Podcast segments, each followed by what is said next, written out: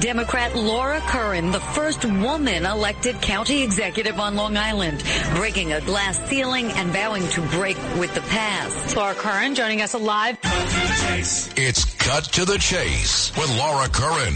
Entertaining and informative. Thought-provoking conversations that get right to the point. Observers say her future is bright. You're Here to tell us more about it, Laura Curran. Now here's Laura Curran. Good afternoon, everyone. So we just heard Yaban Su talking about the top two stories in the news, and that is the migrant crisis here in New York City and the debt ceiling. So today I want to unpack why I feel very empathetic uh, towards Mayor Eric Adams. I feel his pain about the help he is not getting dealing with the issue. And later, Janet is yelling about that debt ceiling. Um, we're going to talk about what the stakes are of defaulting with financial reporter Andrew Cohen. Uh, but I want to frame both of these conversations in kind of a similar way. And it's this politics as performance art versus government as actually managing and operating things. Uh, and I want to tease out for a minute the difference between politics and government. I think everyone knows this intuitively, but I just want to underscore it. So, very simply, by politics, I mean what you do to get voters to like you and to draw a contrast with your opponents. So it's shaking hands, it's kissing babies, it's listening to people, it's telling them why you're better than the other guy. He was a schmuck. Um, and it's what you basically what you do to get elected and reelected. And by government, I mean actually doing the job. So when you're an executive, like a city mayor or a governor or county executive, as I was, it means actually running the government operating and managing your workforce and your resources, uh, kind of like a CEO would run a corporation. And it also means handling the inevitable crises that come your way disease, financial downturn, storms, accidents, God forbid, war.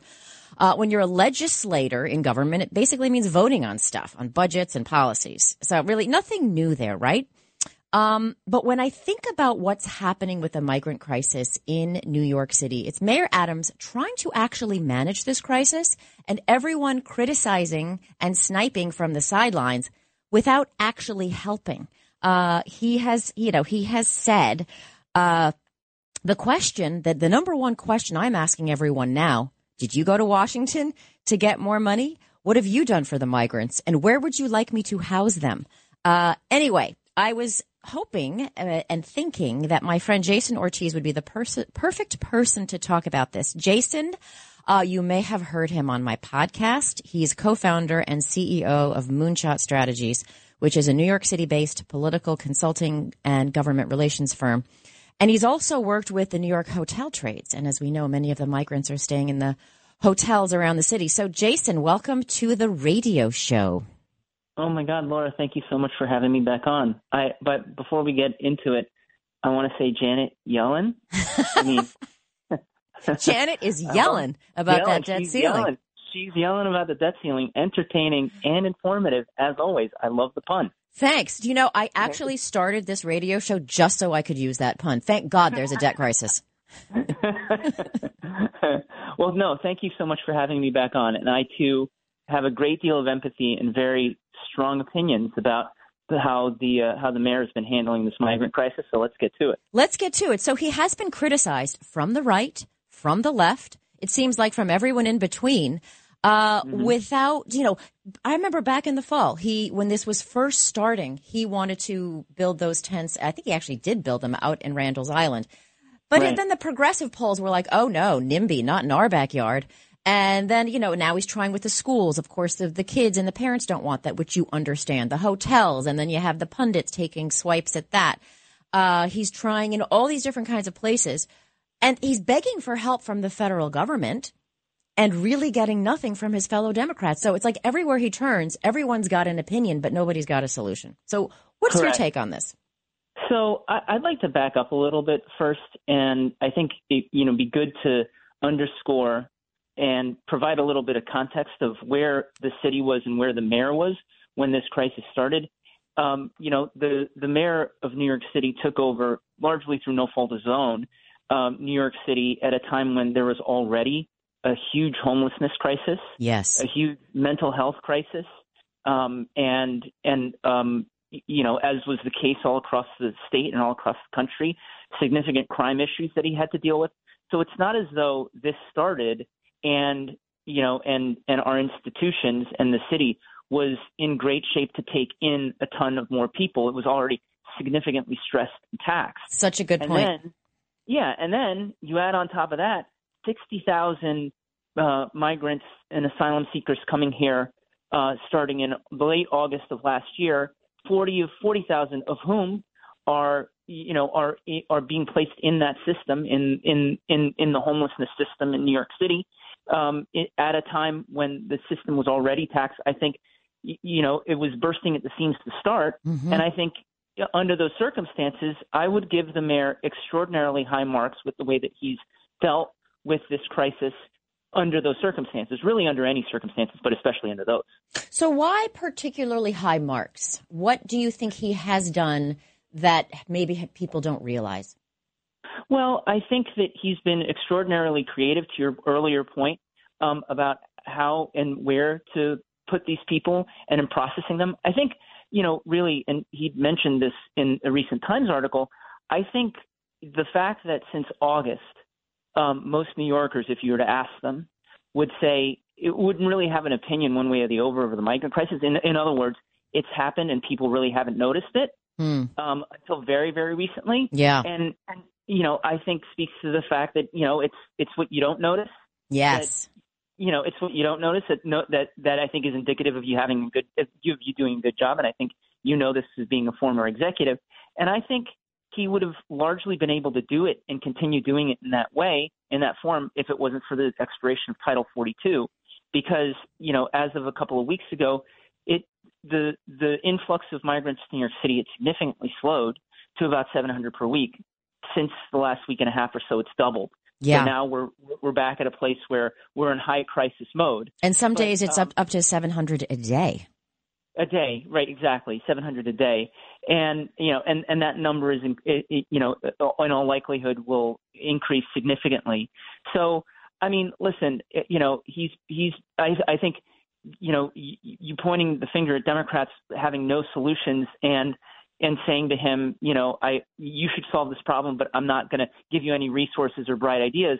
I think, you know, an even bigger finger should be pointed at um, Republican governors across the state you know, across the country rather, Governor Abbott, Governor DeSantis, and others who have very cravenly and cynically said, you know, we're we're taking these people and rather than accepting them and and welcoming them with open arms, as the mayor of New York and the governor of New York have done, uh, we're going to try to score cheap political points and cynically put them on buses and send them to states like Florida, send them to send them to states like New York rather, and places like Washington D.C and say not only are we not asked for resources, we're going to make this somebody else's problem. But Jason, And- Jason Ortiz of Moonshot Strategies, I want to ask you because that, that's something a lot of people bring up to me. They say, well, I mean, uh, they don't blame Abbott and other governors in Republican states for sending them because they're saying, hey, you're a sanctuary city. We got to deal with this every day. You think this is so great. Why don't you deal with it? A lot that, that actually, that talking point actually gets a lot of sympathy with people and not necessarily all Republican either.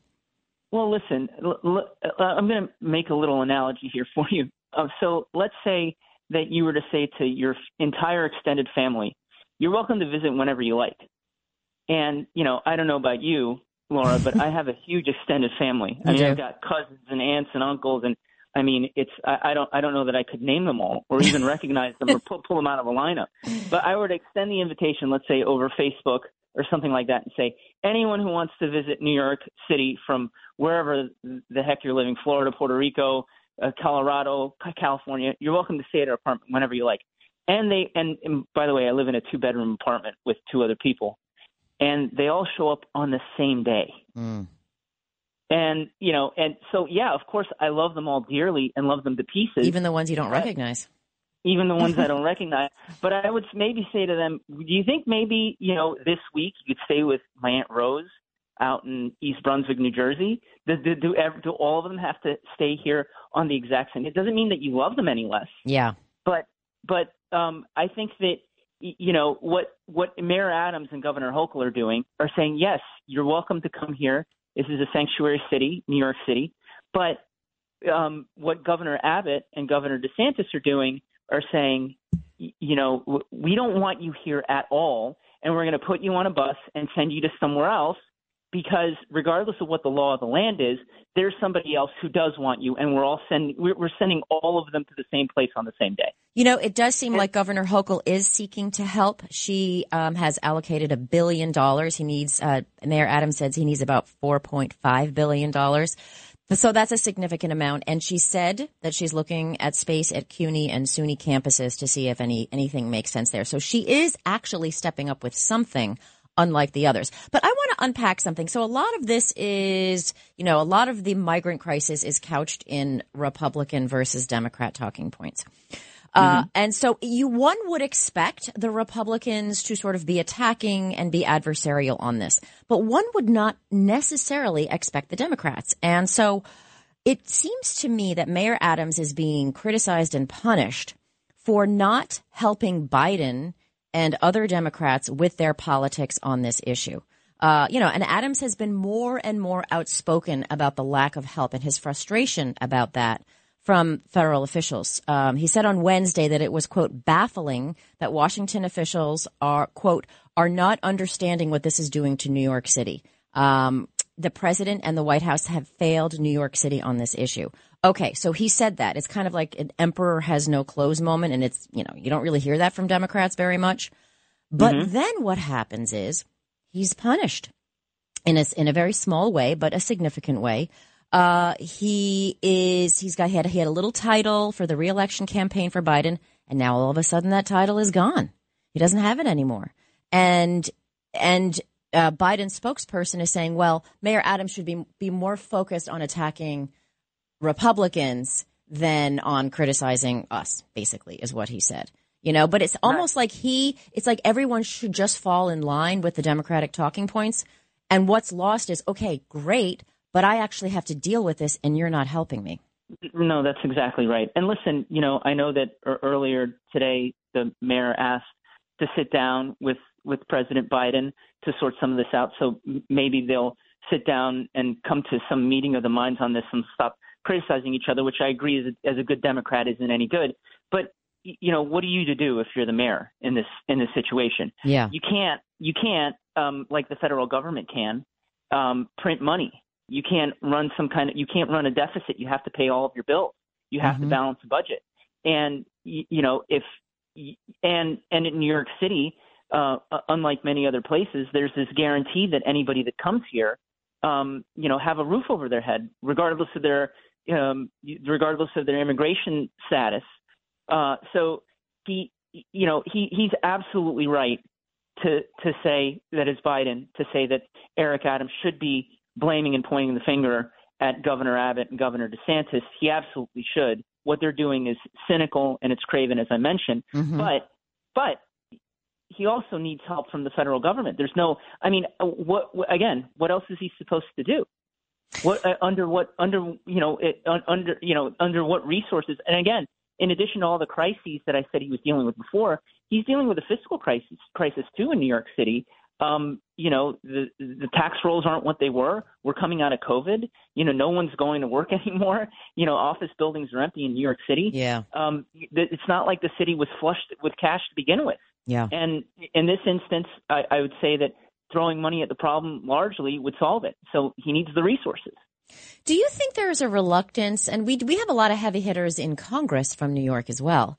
Uh, do you think that there is a reluctance for powerful Democrats to talk about this issue out loud because it is so politically toxic? It is, you know, it's if you're just looking at the polls, it is not an issue that polls well for Democrats. Do you think that makes them more reluctant to focus on it, at least publicly?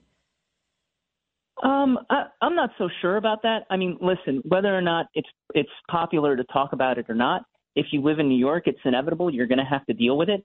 I think the biggest disadvantage that congressional Democrats have is that they're just not in charge. Mm. So you could use the bully pul- pulpit and you could you know yell and scream and stomp your feet and advocate for resources for the city of New York, but it really doesn't matter much if you don't control you know the levers of funding. I mean, really, I, I think you know the bully pulpit would certainly help, and I think there have been some Democrats who've made um, a lot of noise and have been constructive in that regard, but really it comes down to the president. And again, I you know it's unfortunate that this is all happening in you know in what is going to be an election year for us. It's in, incredibly important, hugely important that we re- retain control of the White House. And you know you hate to see Democrats criti- criticizing other Democrats, especially on hot button issues, um, when when when there's so much at stake. Which is why I believe that they'll come to some accord, and there'll be a meeting of the minds hopefully this week, and more resources will flow to New York to deal with this problem um, and you know, and all the infighting and bickering can stop. Right. And there's one thing, there's one aspect that I, I think it's always important to remind people. These people who are coming to America love this country. They see this as a place where they can succeed, where they can be safe. Uh, they've been through, I mean, there's people coming from Mexico, from Central America, from Africa, from Asia, from all over the place, coming through Mexico, coming through that southern border. Everybody has a story. And then coming here is very difficult. And basically, all they want to do is work. These are human beings. They are families. I'm sure if anyone got to know them, got to know these people, they would have a lot more empathy and understanding for these people as people. And I think that is something that gets lost in this story. Yeah. It's not Well, just it's I- not just polls and talking points and politics. It's actual People. lives, Yeah. and that is something that I feel. And I don't know Mayor Adams. I met him once. You know him a little better than I do. This is something I feel he really sees. This he sees the humanity in these people, and he really does want to help them sincerely. Well, so so I listen to that. I'd I'd make two points. First of all, I guess the one silver lining here for for these people seeking asylum is that they wind up in New York. I mean, can you can you imagine coming from a war torn country, um, you know, being persecuted politically or otherwise, and winding up in Texas? I mean, it's like it's like I take one I, I take one step in Texas and say, please let me let, let me go back. It's like hell without any of the charm. Yeah, I haven't been to Texas, so I can't say. I've all my exes live in Texas, but I haven't Oh, been right. myself. Yeah, no, but uh, all joking aside, um, I would say that yeah, I mean, isn't that though the immigrant story for as long as this country has been a country? yeah. You know, immigrants come here looking for a better life, and really, unless you are a, Native American, um, and there are a few of them, then Yeah. everyone here is everyone here's ancestors or or who are here at presently or are immigrants or were or, or ancestors of immigrants. And yes, Yeah. that is the immigrant. That's the quintessential immigrant story. It's you, so you- true. you- yeah, you come here uh, looking to make a better life for yourself, coming from uh, you know very difficult uh, political circumstances, and looking to to make a better life and work hard and looking to make a better life for your family. you know, I could hear folks in my audience saying, and I'm getting some calls, and I'm going to take some calls later. So thank you for calling people. Uh, they're like, "Hey, okay, great, yeah, my pa- my parents came here, or my grandparents came here, but they did it the right way. They did it legally. You know, Mm-hmm. there's there, that is sort of the the counter argument to that. So so just do it properly is what is Well- what we're asking. Well, I mean, I you know, I'm I'm not an immigration attorney, but I do believe that the people seeking asylum here are are doing so legally. Like they're they're being processed, and you know, I, I think that's splitting hairs. Um, to, to be honest with you, whether you come here legally or whether you come here and you're undocumented, it's the same story, one way or the other. So, Jason, And- I, I hate to cut you off, but I don't have a lot of time. Jason Ortiz, I have I have a question that I want to ask you. You have worked with the Hotel Trades Council, and a lot of the migrants are staying in hotels. How does that affect the workers in the hotels? Have, do you have a sense of that?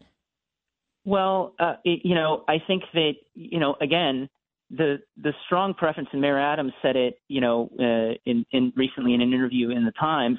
The strong preference for everyone is that hotels use be used, um, you know, for tourists. Ideally, you know, the people that are coming here and are tourists are going to hotels because they have money to spend. They can pay exorbitant room rates. They're you know they're they're putting money into the economy. They're Mhm. they're spending on restaurants and Broadway shows Right. and the like. Um, you know, I think by and large, there's there. I think you know, I think in the neighborhood of 4,500 out of 125,000 rooms right now are being used to house migrants. Um, uh, you know, I, I can speak for um, you know the members of the Hotel Trades Council. You know, everyone's at the union is is you know eager. You know, I can't speak for the for the members rather, Yeah. but I, I believe that everyone is eager, ready, willing, and able to to do their part here and try to pitch in and you know, and do as best we can under these really terrible circumstances. Yes, and and just you know, you talked about the number of hotel rooms. Uh, Mayor Adams misspoke. You know, these things happen. We all misspeak sometimes.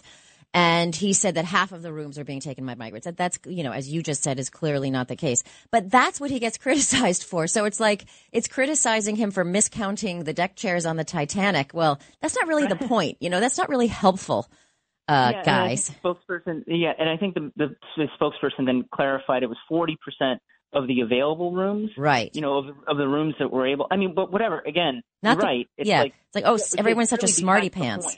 Yeah, it's really, it's really besides the point. The point is we have to figure out what to do here, and and you know, you said it earlier. It's like I don't want them here. Like, do something with them, but I don't want to deal with it. It's yeah. really good and constructive. Jason Ortiz, co-founder and CEO of Moonshot Strategies. I want to thank you so much for joining us on Cut to the Chase, and I'd love to have you back. And I'd then whenever you want me back. All right, all right. I will invite you, and you will come. Uh, up next, Janet is yelling. I can't say that enough. Uh, will political theater and a game of Macho Man Chicken throw the nation into default for the first time in its history, or will Biden and McCarthy be able to one come up with a deal? And two, sell it to the rabble rousers of their respective parties. Coming up next on Cut to the Chase after the break.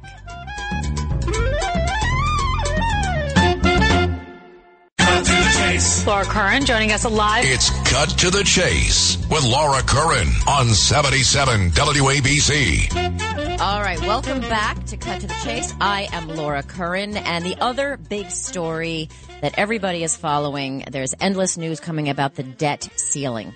Uh, so what exactly is at stake with this? If, if the nation, if this great country of ours defaults on its debt, what does that actually mean? So economists warn, this is according to the Washington Post, they're warning that the shock would cause a recession, torpedo the financial system, put social security checks for seniors on hold, cause federal workers to be furloughed, and send mortgage rates soaring. So basically, really bad for everyone. Uh, Janet Yellen is saying, she's yelling about this, I'm telling you, she's saying it could it could quote crack open the foundations upon which our financial systems is built. Financial system is built. She's very anxious. This comes across when you hear her quoted. She she talks very quietly and very slowly but you can hear the anxiety and i feel the anxiety. And to help us understand what all of this actually means is Andrew Cohen, who has also been on my podcast, and he's very smart on these matters. He's a reporter for the Commercial Observer and was also a finance reporter at the Bond Buyer. So, Andrew, uh, how are you, first of all? Yes, I'm, I'm doing well. Thank you, uh, You're Laura. Co- I'm in uh, Las Vegas at the moment, actually, for a conference. I have a feeling this might be one of the topics uh, that's brought up. I bet it is, because what I'm hearing is a lot of investors are betting that this stalemate could inject a lot of volatility in the markets even before that June 1st deadline. Absolutely. And, you know, and same thing happened in, in 2011, uh, which I touched on in that uh, podcast, uh, where, you know, the U.S. lost one of its uh, AAA credit ratings. S&P uh, downgraded them just be, just for coming close to, um, you know, nearing that deadline. So just imagine if if the deadline passes this time, uh, then you're looking at, uh, you know, multiple Oh, Andrew, Andrew, you're breaking up a little bit. We're going to call you back. Let's see if we can get a better signal. We're going to call you right back. All right, great. Um, so you may have noticed, you may have read this. I was just uh, catching up on the news before I went on the air that Biden and McCarthy are actually going to be meeting tomorrow, Monday afternoon. Uh, they're they're calling it a, what the Wall Street Journal is calling a, uh, to make a last ditch deal. I certainly hope that that is not the case. Um, there has been some optimism coming from both sides. Uh, McCarthy, in his comments on Friday, this is uh, House House Leader uh, Kevin McCarthy. He didn't specify uh, returning discretionary spending to the earlier levels that he had wanted before. Anyway, he's what I mean to say is he's actually given a little bit. The president has also given a little bit, saying he would not link cutting spending to a debt ceiling deal. Um, so there, so Andrew, you're back. We were just talking. I was just talking to the audience about uh, the meeting that's going to happen, and there's been some optimism. It's almost like we're getting mixed signals from these two guys, though, because they'll say, "Oh, yeah, we're you know we're, we're having great conversation. This is going well," and then you have Biden coming out and saying, "Oh, but the MAGA Republicans, these extremists, they want to do this," and then McCarthy saying, "No, there's no deal." Uh, do you have a sense of where all of this actually stands? Yeah, I, I think it's it's a lot. No, you know, a game in a lot of ways. Um, you know, both kind of kind of really digging in. I think it. Oh boy, will be a deal. Andrew, we're uh, losing you. We're losing you. Can you go to a place where you have more bars by any chance? You're just you're just kind of going in and out a little bit over there in Vegas. It's the, a lot going on there. Yeah. All right. We're going to try you back. You want, you want to try it one more time, Christian? What do you think? All right. So there's a lot to talk about. The other part, the other aspect that I am really interested in is what I was talking about earlier in the show as, as, you know, politics is performance art and government is actually managing. This is something that actually has to be managed because the stakes are very, very high. Uh, but will we have the extremes of both parties undermining any solution that these two guys can hammer out? That's something that I know is very concerning. And and you got to think that a lot of what they're saying, it, whether it's Biden talking about MAGA extremists or it's McCarthy talking about we've got to have a work requirement, um, that you know all of these is is partly driven by politics, is partly driven by polls. Uh, one thing that does poll very well is the idea of work requirements. And uh, there are, the Democrats are kind of being coached in how to talk about this. So instead of talking about the debt ceiling as a debt ceiling, talk about default, talk about America defaulting. Instead of talking about work requirements for benefits, talk about benefit theft, right? That doesn't sound so good. Uh, but it really doesn't matter how you talk about it or what you call these things, it's not a political game. This is something that actually has real consequences. You know, as we saw with seniors potentially losing their benefits, with mortgage rates uh, going sky high, with uh, federal workers being furloughed, work not getting done. Uh, not to mention the reputational hit that this country will take. I mean, people may want to criticize us, but we are definitely still the leaders in the world Will we be in a weakened position in conflicts overseas? Will we not have the same heft that we should if we can't get this together? Uh, the other aspect of this is this game of chicken. And, you know, if you've been around the past few years, we've had debt ceiling talks before. Uh, they've always been resolved. It's almost like, okay, it becomes a little bit like white noise. However, this one just feels different the uh, warnings from Treasury Secretary Janet Yellen are, Yellen are that much more scary and dire, and and the politics is at such a, a heightened heightened state these days that that these things just seem to carry a little more heft, or this threat just seems a little bit a little bit more real. Um, so let's see, Christian, how are we doing with our guest?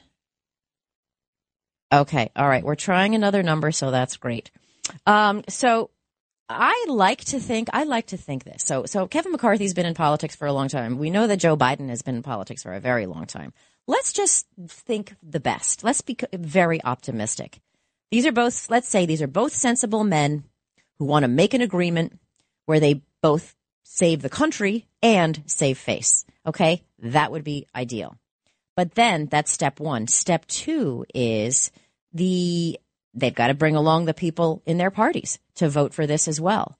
So uh, I think the progressives, those on the far left of the Democratic Party, are afraid that Biden will give away too much to make a deal, like uh, making sure that there are work requirements for some benefits. Uh, Republicans want tax cuts and spending cuts and work requirements. Uh, according to the Washington Post, the House Freedom Caucus has called for an end to negotiations over the debt ceiling entirely, saying there should be no further discussion. Can you imagine? Um, until the Senate acts on a House bill that would raise the borrowing limit while sharply cutting federal spending. Okay, that seems really difficult. On the left, there's a growing coalition of Senate Democrats calling for President Biden to prepare to invoke the 14th Amendment. So this is an amendment that says the government always has to pay what it owes, basically. Now, you may have heard about this. This is a risky move. This would be a very risky move because it might not be upheld and it will take a long time. And we could reach that very well, could reach that June 1 deadline before any resolution on the 14th Amendment is done. So, Andrew, you're back. Yes, hopefully uh, clear this time. You are clear as a bell. Um, so, you know, I'm talking, I'm kind of like drawing a line between the politics of this and then also the real life stakes of this. The folks that you're talking to, your sources, what are they most concerned about and how do they think they get out of this mess? We get out of this I, mess. Yeah, I mean, I think the biggest concern, actually, my my colleague Brian uh, did a did a great piece on this um, last week about uh, you know on the commercial real estate um, effect of this. But you know, we we just had a you know a regional bank crisis, or, or we're still going through that That's in a right. lot of ways. You know, That's we had right. three banks, you know, Silicon Valley, Signature, uh, First Republic, and and you know, there's others that might be at risk. So there's already you know some some credit challenges to begin with, but you add a uh, you know a, a U.S. default on top of that, and you're really talking about uh, you know even even more troubles for these banks uh, in terms of um, in terms of underwriting loans because obviously higher uh, financing costs, and then those their existing loans are going to be at risk of default. So that's you know that's one uh, you know obviously one major concern, but also beyond that, just uh, from a more uh, more granular level, just the idea that you know U.S. Treasuries they've always you know been looked at as kind of risk free uh, risk Right. free bonds, and a default would really underline that that um, assumption, and just you know I think that that could have a real psychological effect, you know, for a while. It's got to be so frustrating, Andrew Cohen uh, from Commercial Observer, because these banking executives uh, have big jobs. I was actually having dinner with a friend who has a big job at a big bank. Uh, they have to actually make sure things run properly. They have lots of regulation, but there's a, there's their jobs carry a lot of high stakes. And it must be frustrating for them to be watching this politics, this political game of chicken going on when they know what is at stake. Uh, are they? Do you do you hear that frustration from them? Yeah, I I, th- I think so. I think you know there's a feeling that like there's already a lot of challenges to begin with. You know, with regional bank, obviously the regional bank crisis, like like I mentioned, uh, just you know interest rates have been going up uh, aggressively since last um, uh, last uh, you know June of 2022, especially, and and you know while there might be a pause in that um, in the near term, you know they're not coming down anytime soon. That's for sure. So it, there's already a lot of challenges uh, to begin with, uh, and then you add this on top of that. It would just, you know, like I know you mentioned that this would this would signal a, a recession. I mean, I I think in a lot of ways it would be a depression if Yeah. If the, if it does, uh, you know, if if we do uh, pass that deadline. Are the banks taking precautionary steps? Are they putting things in place just in case? Yeah, I think I think the you know the larger banks in particular, you know, they have the um, you know they have the means, obviously more of the means to uh, uh, to you know with reserves and and whatnot to prepare for this. Um, but the regional banks, you know, some of them are are are in a real tough place now. You know, they they Mhm. uh, Already. there was a lot. Yeah, I mean, you know, after what happened with um, with Silicon Valley and Signature in particular, there was uh, a lot of people concerned about uh, just the overall health of regional banks. So there were there were some uh, uh, p- deposits uh, that were pulled. Um, you know, things have stabilized a bit since then, but um, you know, I think there's uh, but there's there's definitely um, you know they're the ones I think that you know might get hurt by this the most. hmm One thing that I think, you know, it's sort of easier to sell the GOP position in terms of talking points, and most most polls show that most people agree with the position that look, you got to cut spending to curtail your debt.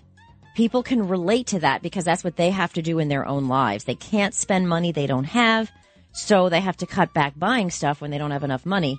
Um, and I think that's why you see the Democrats wanting to use different language, not calling it a debt ceiling, calling it default, not call, you know, calling it benefit theft instead of work requirement. Uh, anyway, we'll see how all of this pans out. Andrew Cohen, I want to thank you so much. We'll get you back again and we'll make sure you're on a landline and don't have too much fun in Vegas, okay? I'll try. Thanks, thank you, Laura. All right, you got it. Coming up next, I'm borrowing an idea from Bill O'Reilly. I'm going to share with you something that you probably don't know, but is really important to know on the global scene.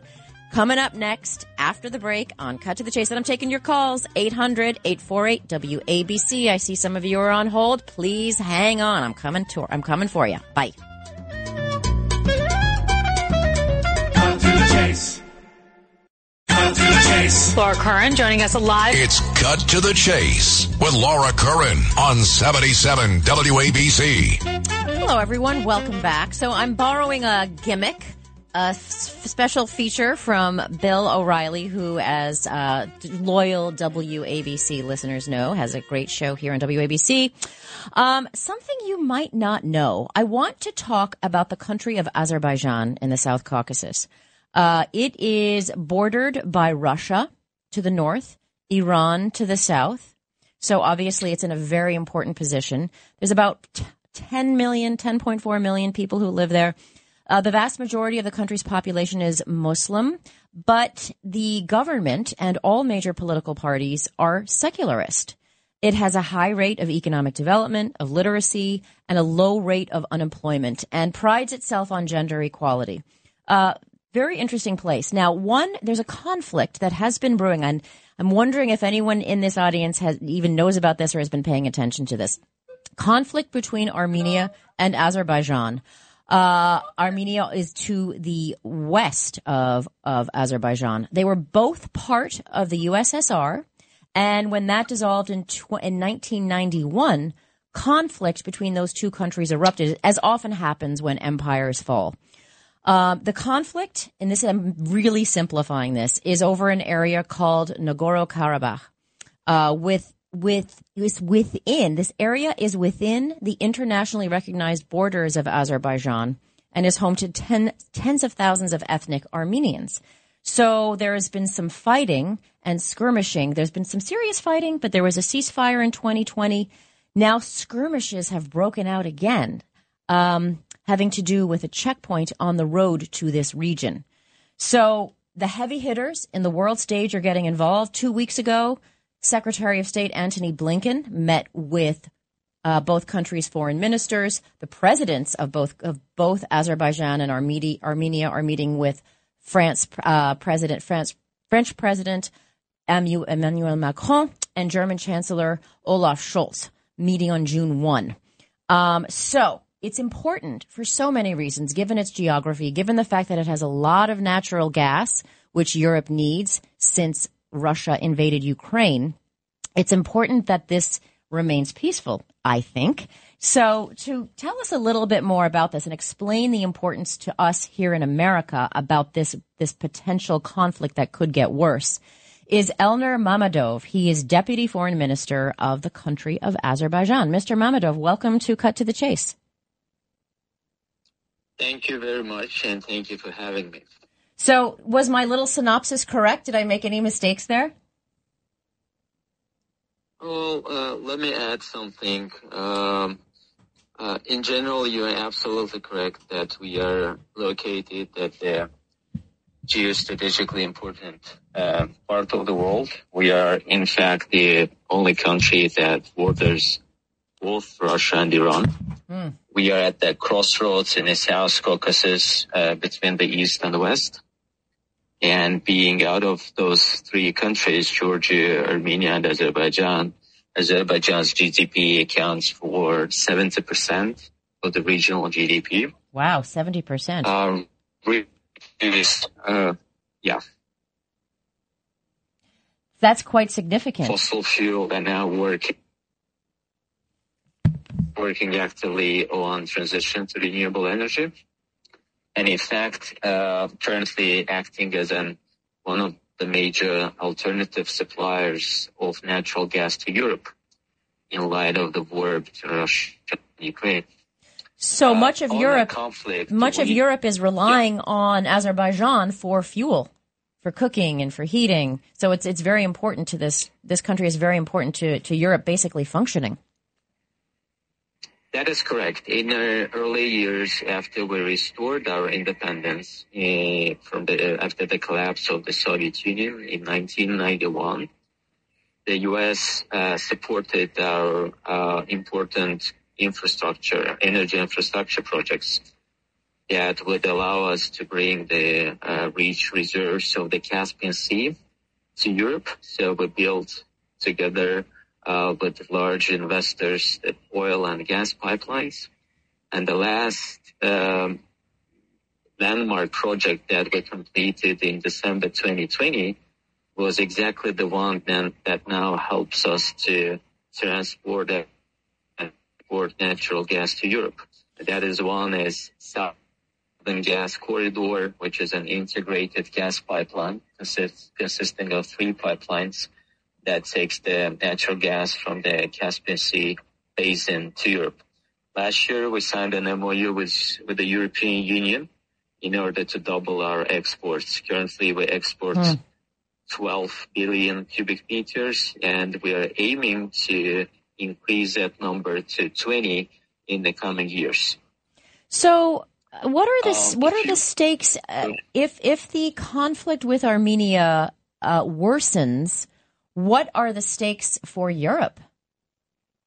Uh, well, j- just as a short reminder, Armenia invaded and occupied 20% of internationally recognized territories of Azerbaijan in early 90s at the time of the collapse of the Soviet Union.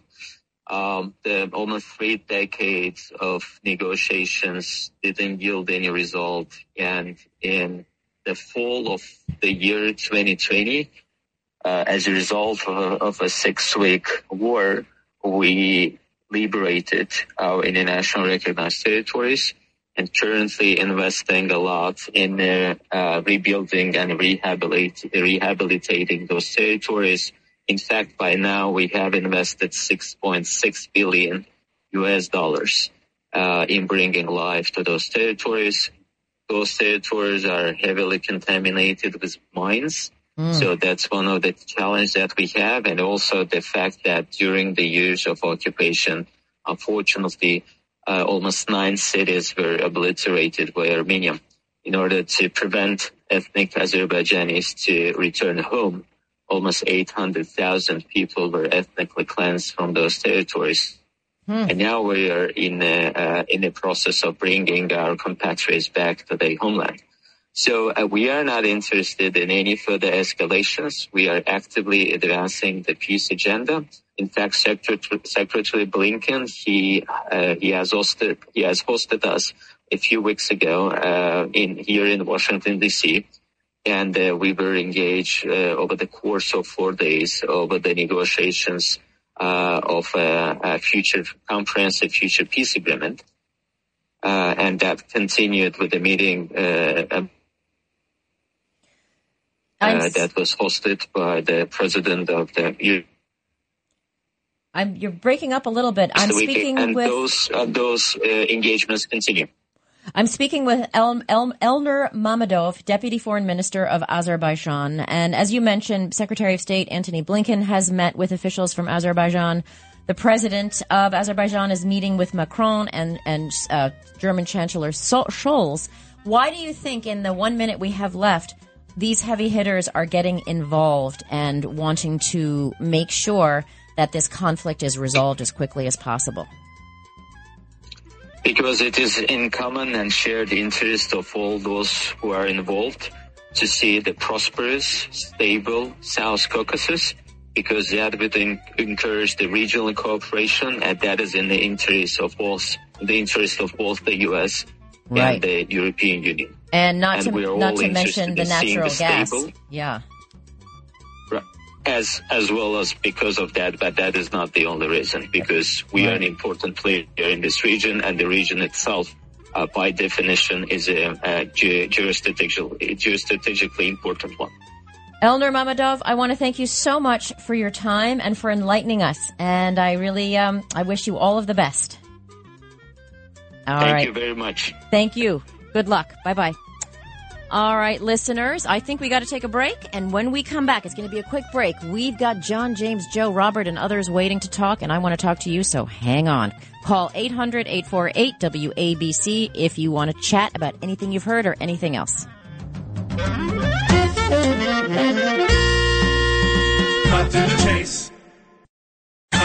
Cut to the chase. Laura Curran joining us live. It's Cut to the Chase with Laura Curran All right, on gang. 77 WABC. Hello, welcome back to Cut to the Chase. All right, best part of the show for me is talking to you, because without you, we're nothing. James Yonkers, what's on your mind? Yes, hi. Uh, I'm calling about, uh, you know, we. I can't say too much about the homeless. I mean, the homeless uh, population. Let's just take California, for instance. 180,000 people, right? And we're not stopping the incoming people coming from the border. Now, what's going to happen with that? Isn't that a recipe for disaster? We have bank failures. We're in debt 32 trillion. Where are we going?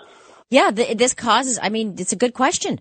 It, this causes a lot of anxiety and a lot of uncertainty, um, especially when there doesn't seem like a great plan to handle it. Well, that's what I'm afraid of. Can't argue I'm with you. We're going to bust. I'm afraid we're going to bust. Yeah, I just hope the people in charge, you know, uh, enough enough with the talking points and the political finger pointing and the blaming and the shaming. Like, how about let's just solve it once and for all? There has not been an immigration deal in decades. They can't get it together. It's really frustrating. James, thanks for calling. We're going to go to Robert in Suffolk County. Hey, Robert, where are you in Hi. Suffolk? I'm here in Riverhead. Riverhead. Nice. What's up? Until Curtis Sliwa had told the town supervisor about the immigrants coming to the hotel. Yvette Aguiar, if I'm correct, right? Yes, Mm-hmm. Yvette Aguiar. Um, they were going to come, but now they're not. Because Ah. that would violate violate town Well, housing laws. see, Robert, that's the interesting thing. So you have okay. So earlier I was talking about how Mayor Adams has this bag of trouble that he has to deal with. So we got the governor sending him migrants. He's trying to send migrants to other places. Uh, Rockland County, Orange County, they're saying, no way, we don't want it. Riverhead, no way, we don't want it. Which I completely understand as the former Nassau County executive. I totally get that because it's a huge responsibility with, you know, yes, the city said they're going to pay for it, but it's still a lot of resources. But the question is, who's actually helping? Who's actually helping? You know, I have empathy for all of them. And in, you know, if I were county executive in Nassau, you know, I would have to have some tough conversations with the mayor about this. So I understand where the supervisor is coming from. But at the end of the day, it's not solving the, it's not solving the problem, right? I have a plan to solve it. What is it? Share. Immigration, illegal immigration, has always been, is now, and will continue to be a law enforcement problem. Hmm. So, since the federal government will not enforce the law, it leaves it up to the states and localities. We have to detain these immigrants, illegals first, especially the ones who have been arrested for crimes, who are not bail eligible under federal law. They have to be held. I mean, that's one solution and it's, but it would basically be the result of federal inaction causing the local jurisdictions to take action. And this, Robert, Robert from Riverhead is absolutely one option.